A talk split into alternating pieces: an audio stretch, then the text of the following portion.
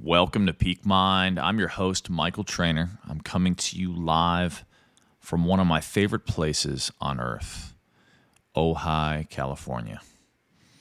I'm sitting here, I'm looking out at the manzanita and madrone, beautiful red barked trees native to this land, and looking at the Topa Topa Mountains and the hummingbirds and the red tail hawks, and thinking about the beauty of place and the power of story.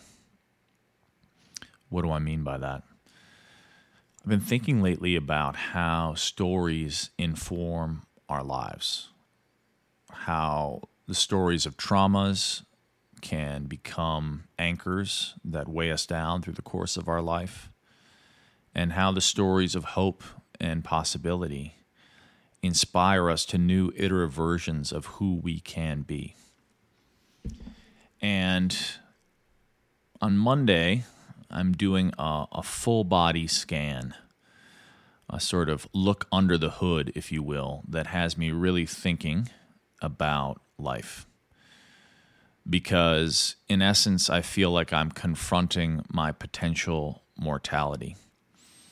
Uh, as some of you know, my father passed uh, in 2020. Uh, he had uh, dealt with prostate cancer and then dementia. And that process was uh, a deep reckoning for me.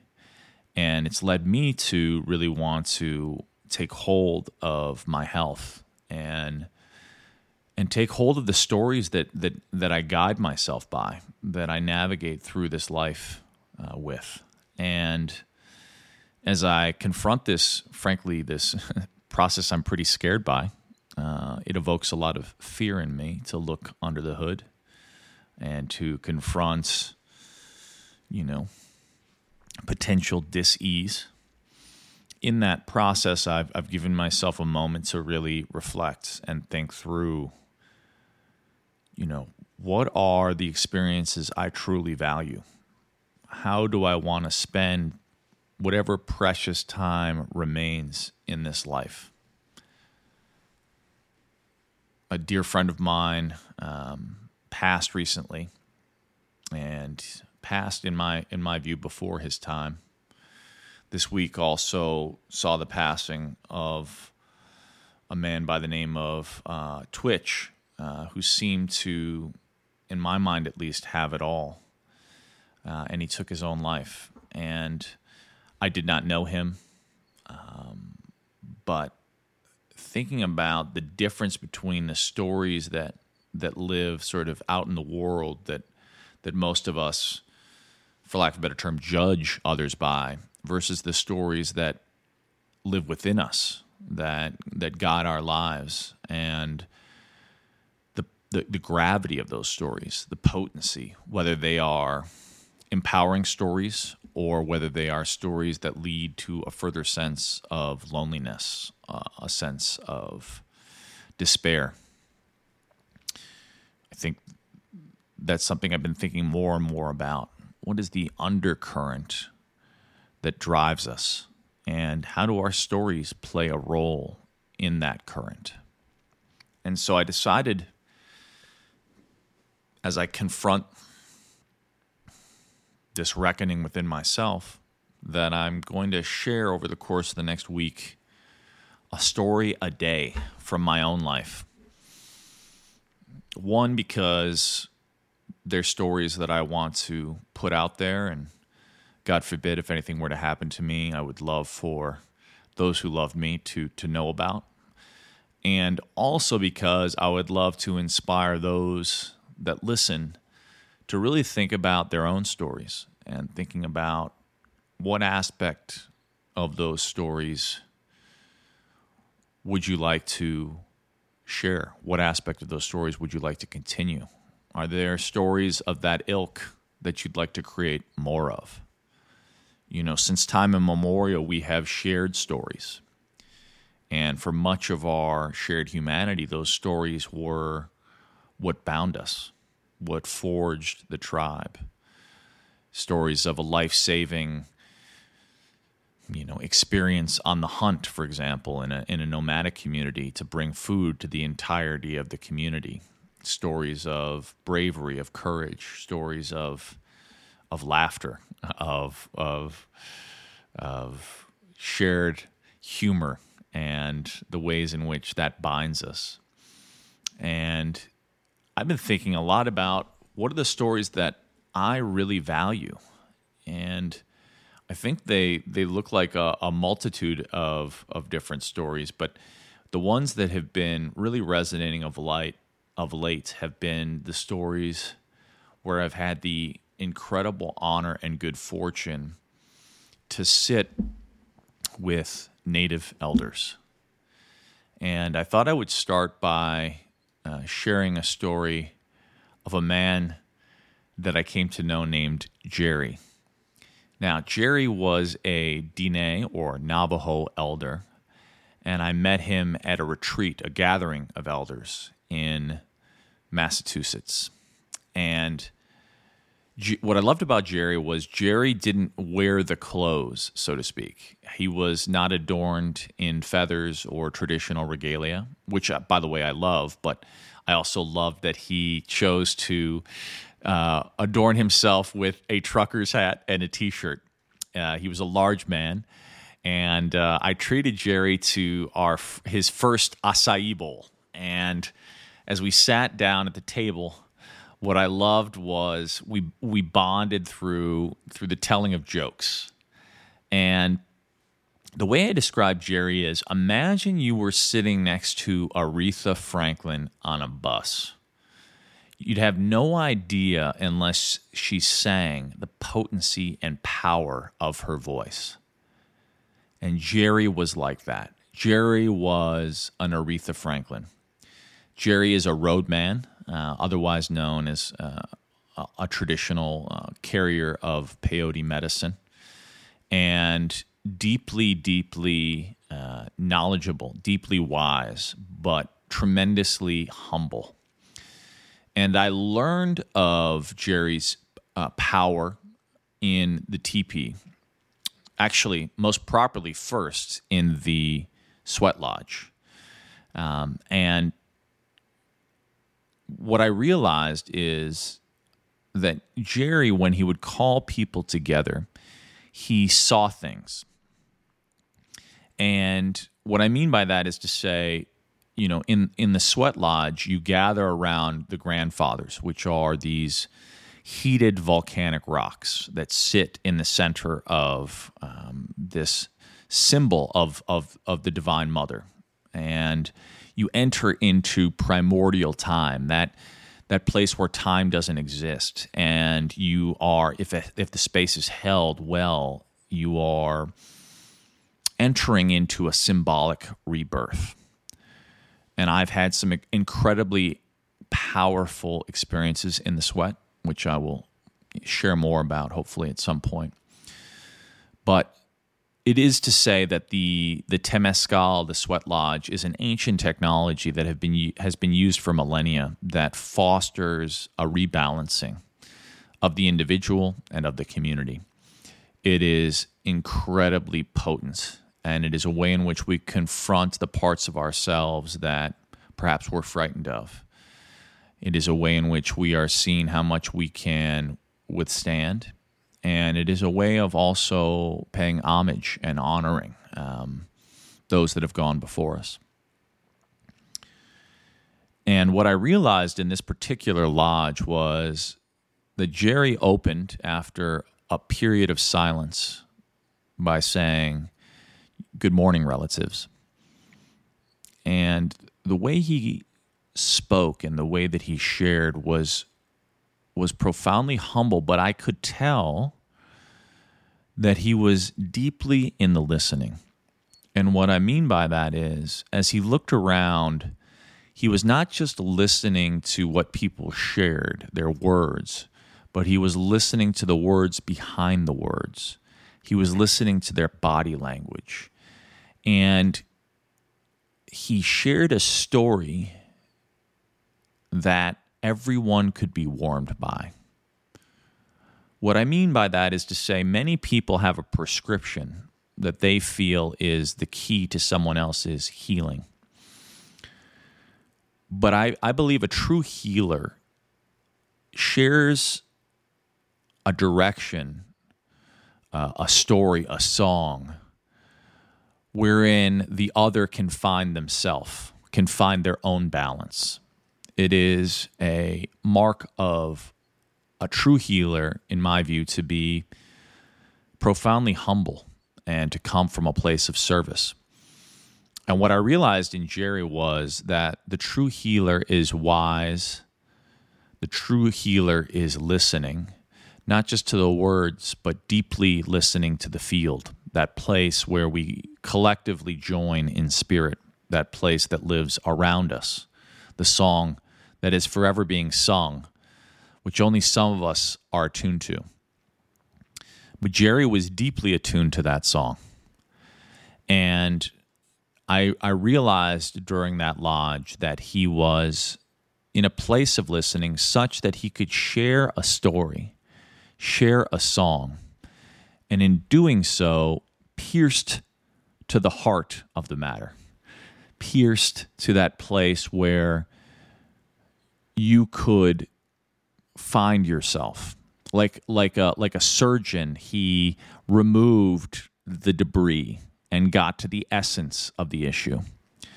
And he did that through the technology the beautiful technology of the, of the lodge. And i had the great fortune of also sharing with him one of the truly potent one of the truly gifted, one of the truly graceful, one of the most potent, powerful, graceful experience of my life, which is I was able to sit ceremony with him held by the Wixárika, which is a, an incredible tradition that also work, works with hikuri or the, the sacred peyote cactus. And it was in some ways the almost an embodiment of the eagle and the condor prophecy. And what I mean by that is to say that Jerry was there on the right hand side of a circle which had on the right uh, the tribes of native North America. So the Dene, the Cheyenne. And on the on the left hand side of the circle were the tribes from South America, the Huni Kuin, the Ashaninka, and as I looked around, I saw the harpy eagle feathers. I, I saw pajés or the true shamans uh, from South America. And on the right, these incredible roadmen from North America. And in the middle was the the holder of the ceremony, an incredible elder that I had the great fortune of sitting with that I'll share stories about another day who was leading uh, us in a collective song, a song passed down through his tradition for generations. Uh, a man who was born and raised in, in the mountains of Mexico and spoke um, of the blue deer, the sacred, the sacred uh, teacher of that region, the spirit of the peyote cactus. And what's potent about uh, the peyote medicine is that it comes alive in the morning. It's a solar medicine, and it's the spirit of the divine masculine in many ways.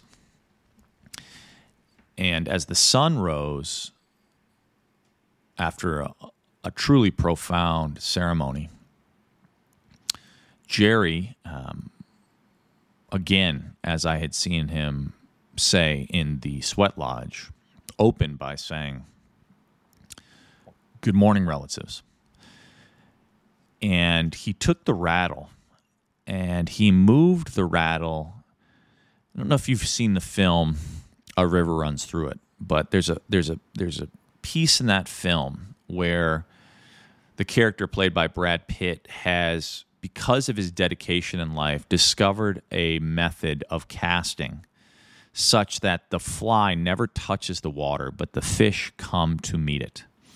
And his brother witnesses him without him knowing, uh, in this process, and he talks very eloquently about how he found his own unique artistry, how he found his own unique style of casting. And when Jerry moved this rattle, it reminded me of that unique cast.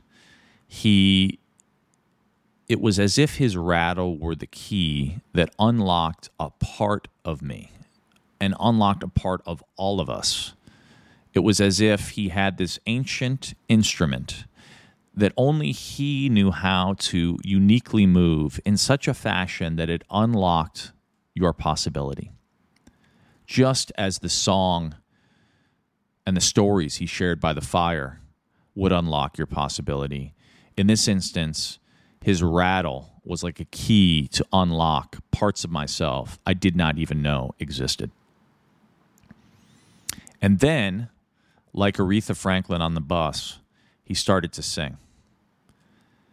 And he's a large man, and the depth of the bass, the depth of the primordial song that came out of him was a reckoning.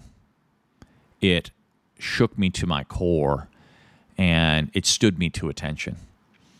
And what it unlocked in me was a depth of knowing. Now, circumstantially, there, there's an item that I that I keep on me that was um, a very sacred uh, part of my story with my father, who I have a very close relationship with. It was a medicine bundle from work that we had done together around, well, what was for me a leaving of the dark night of the soul, uh, a, a, ritual rebirth, where I went through a weekend um, called the New Warriors, and my father actually flew in to staff that weekend. And he, of all the men there, there was over, I think, 150 men. He was the only father who had flown in, and he did that to have my back. And during that weekend, I did some incredibly deep work and my father had done a similar process uh, years years before in the in the 1980s. He was one of the first men to go through this new warrior training, and it was sacred work. It was it was very deep work. It was uncovering aspects of, of deep wounds and and moving through them. And without revealing uh, the the nature of that work, it was for me a, a rebirth after an extraordinary time, a dark night of the soul, uh, catalyzed by um, my partner at the time cheating on me, and the precipitous spiral that I went down. And he had my back in a way that I've never experienced before. And at the end of that weekend, I was given a medicine bundle, uh, which is uh, something I wore close to my heart. And my father uh, also had a medicine bundle. And I carried his medicine bundle close to my heart. It was a very of the most sacrosanct or sacred objects that I that I owned, and I and I held it during ceremony because I wanted to imbue it with spirit. And there was a moment where I, I had lost the medicine bundle. I somehow misplaced it. And I got frantic and frenetic. And it was a moment of wanting to almost interrupt the ceremony, this profoundly sacred ceremony, to ask for people to help me look for it. And so I was lost in the fear, lost in the, the moment of thinking that I had lost this profound symbol of my connection to my father. And in Jerry's song, as I sat by the fire, I found the quiet within myself. And instead of being frenetic and moving about the world, worrying about this loss, I found a quiet within myself. His song guided me to a place by the fire where I was home. And it brought me back to center. And from that place, I intuitively know exactly where I had misplaced the medicine bundle. And I walked right back over to where I had been sitting and I looked under a pillow and it was right there. And to me, it was way beyond the symbolism of the medicine bundle. It was about finding my way home. and knowing that intuitively we all know our way to get our way to get there, our way home. But we forget and we get fearful and we get frenetic and we forget what truly matters. We forget the cadence, the tenor, the notes of our own song. And what Jerry reminded me of was this path home. There's a there's a beautiful Ram Dass quote that I love, which is "We are all just walking each other home." And I share this story because it was one of the most potent lessons I could learn about where power resides, which is within ourselves. And we oftentimes look outside ourselves for answer. We look outside ourselves for teachers and healers that we think have the answer. That isn't to say that it isn't valuable to seek guidance outside ourselves, but I think that it was a potent reminder of how the true teachers, the true healers, the true guides want nothing more than to show us the way home within ourselves, want nothing more than to show us the true power that resides within all of us and our own innate capacity and capabilities. And also to show us that we belong, that our, that our home is a collective place, that our home is a place where we dance and sing by the fire, that we we are all interdependent and interconnected and when we recognize and celebrate that place within each other we we know that we belong. And so this week I've been thinking about how I forget, how we forget that we are never truly alone, that we are surrounded and connected to so many people that love us. And I just wanted to take a moment to share a story to remind myself and to remind you that there are always potent stories, songs, and teachers that remind us of what lives within us, that remind us of our own unique song. And I want you guys to go out and share your story and find those that sit by the fire with you and sing that resonant song. Sending you so much love. Thanks for listening.